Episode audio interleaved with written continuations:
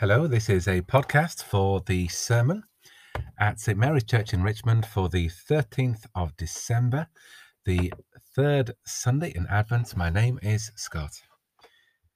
May these words be pleasing. Amen.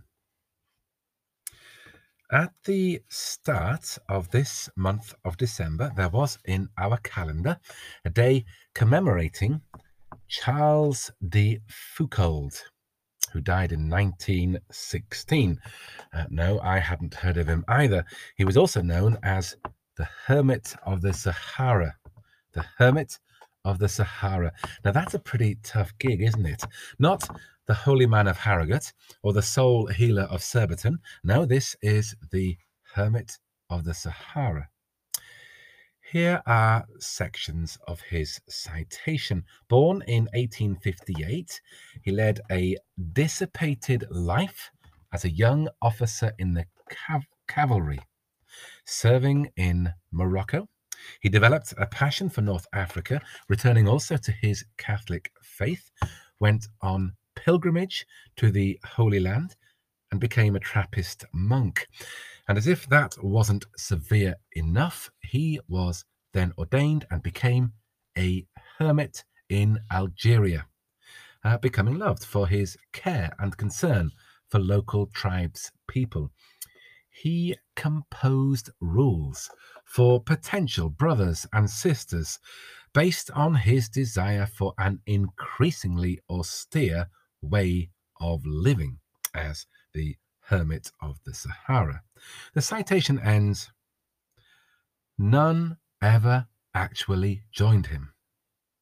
So sad. Today, on this third Sunday of Advent, we light candle three on our Advent wreath.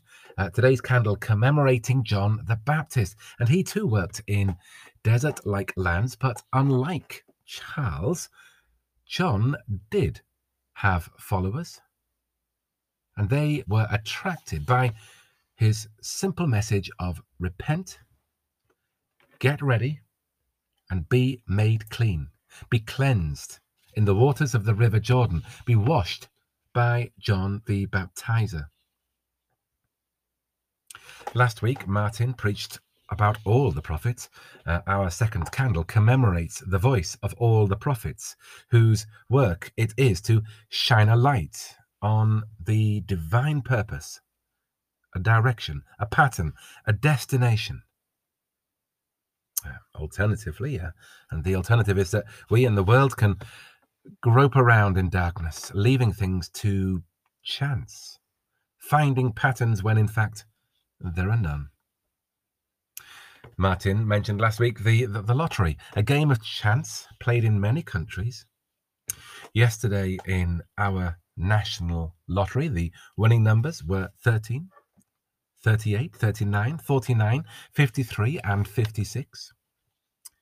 But two weeks ago in South Africa, in their lottery, the six balls were five, six, seven, eight, nine, and you guessed it, 10.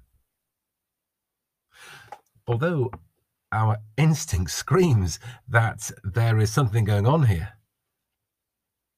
But the reality is, these numbers are as likely as our own random numbers last night.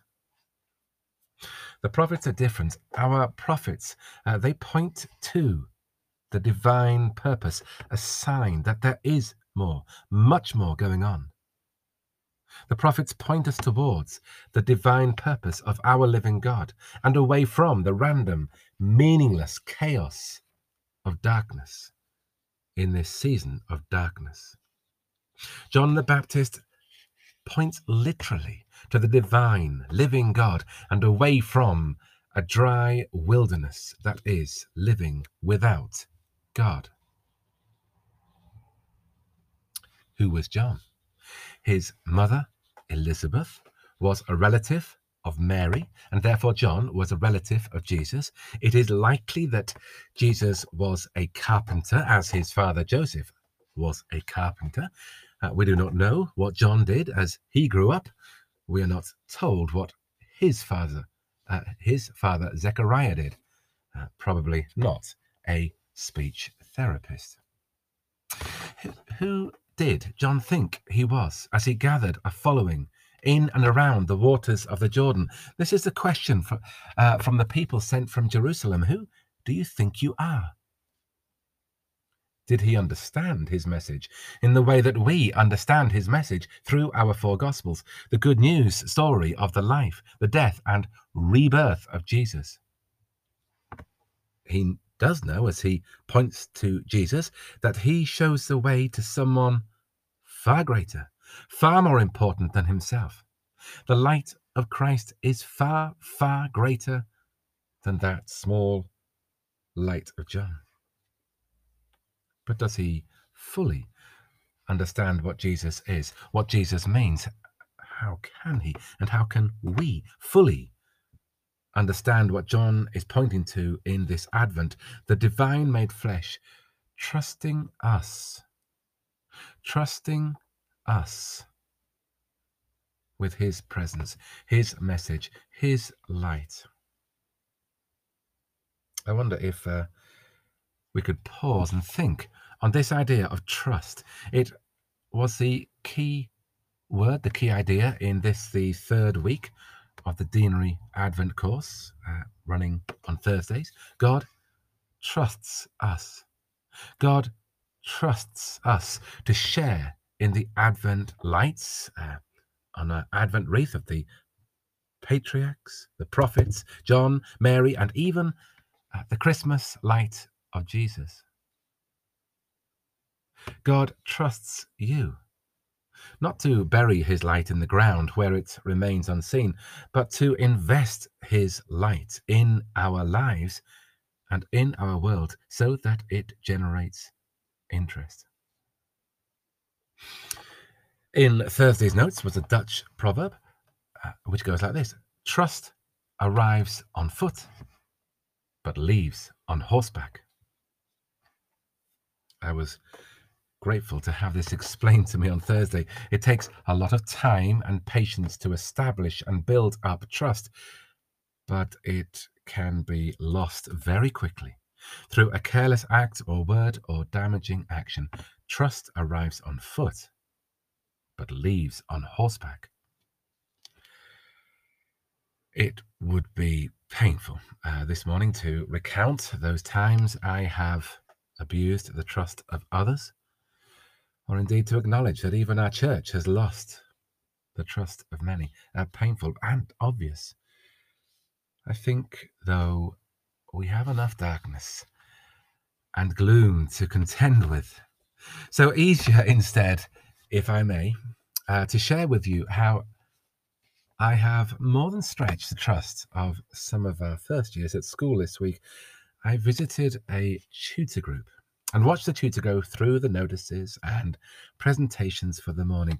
Throughout all uh, of this, a small girl had her hand, hand up, unseen by her tutor.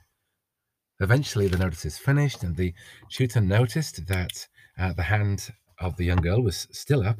Uh, yes? Please, miss, can I ask Sir a question? It's very polite. Of course. Sir, she uh, said, are you the famous actor from the film Home Alone 2? Now, for the benefit of those who have not seen this cultural classic, I've included uh, a picture on the text on the, the website, or simply Google uh, Home Alone 2 Hotel Manager. Um, you'll see an actor, uh, aka Tim Curry. Hence the question, uh, Sir, are you the famous actor from the film Home Alone 2? Why, yes, I said, I am. Thank you. Thank you for remembering that film. We had great fun making it. All the first years in that class believed and were amazed. Uh, as was, uh, I confess, the tutor. I apologized to her the next day, and I hope trust is restored. But let's return to John the Baptist and he was trusted to proclaim the coming of Jesus. We may wonder who he thought he was. We may wonder who he thought Jesus was. We may, in turn, wonder when Jesus fully realized that he was different, but not just different. He was a prophet, but not just a prophet, but he was the Son of God, the Messiah, the Christ. And finally, who do we think we are? Who would we like to be? I'm not sure I can recommend following the hermit of the Sahara, whereas aspiring to be something like the righteous of Richmond would sound uh, far too pompous. We may, in fact, have a very low opinion of ourselves and what we are and what we are to be. But, says Paul, rejoice. Rejoice in the will of God and hold on to that which is good. God trusts you.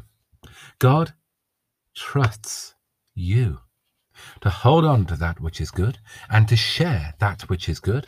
God trusts you to share in the advent lights of the patriarchs, the prophets, John, Mary, and even the Christmas light of Jesus.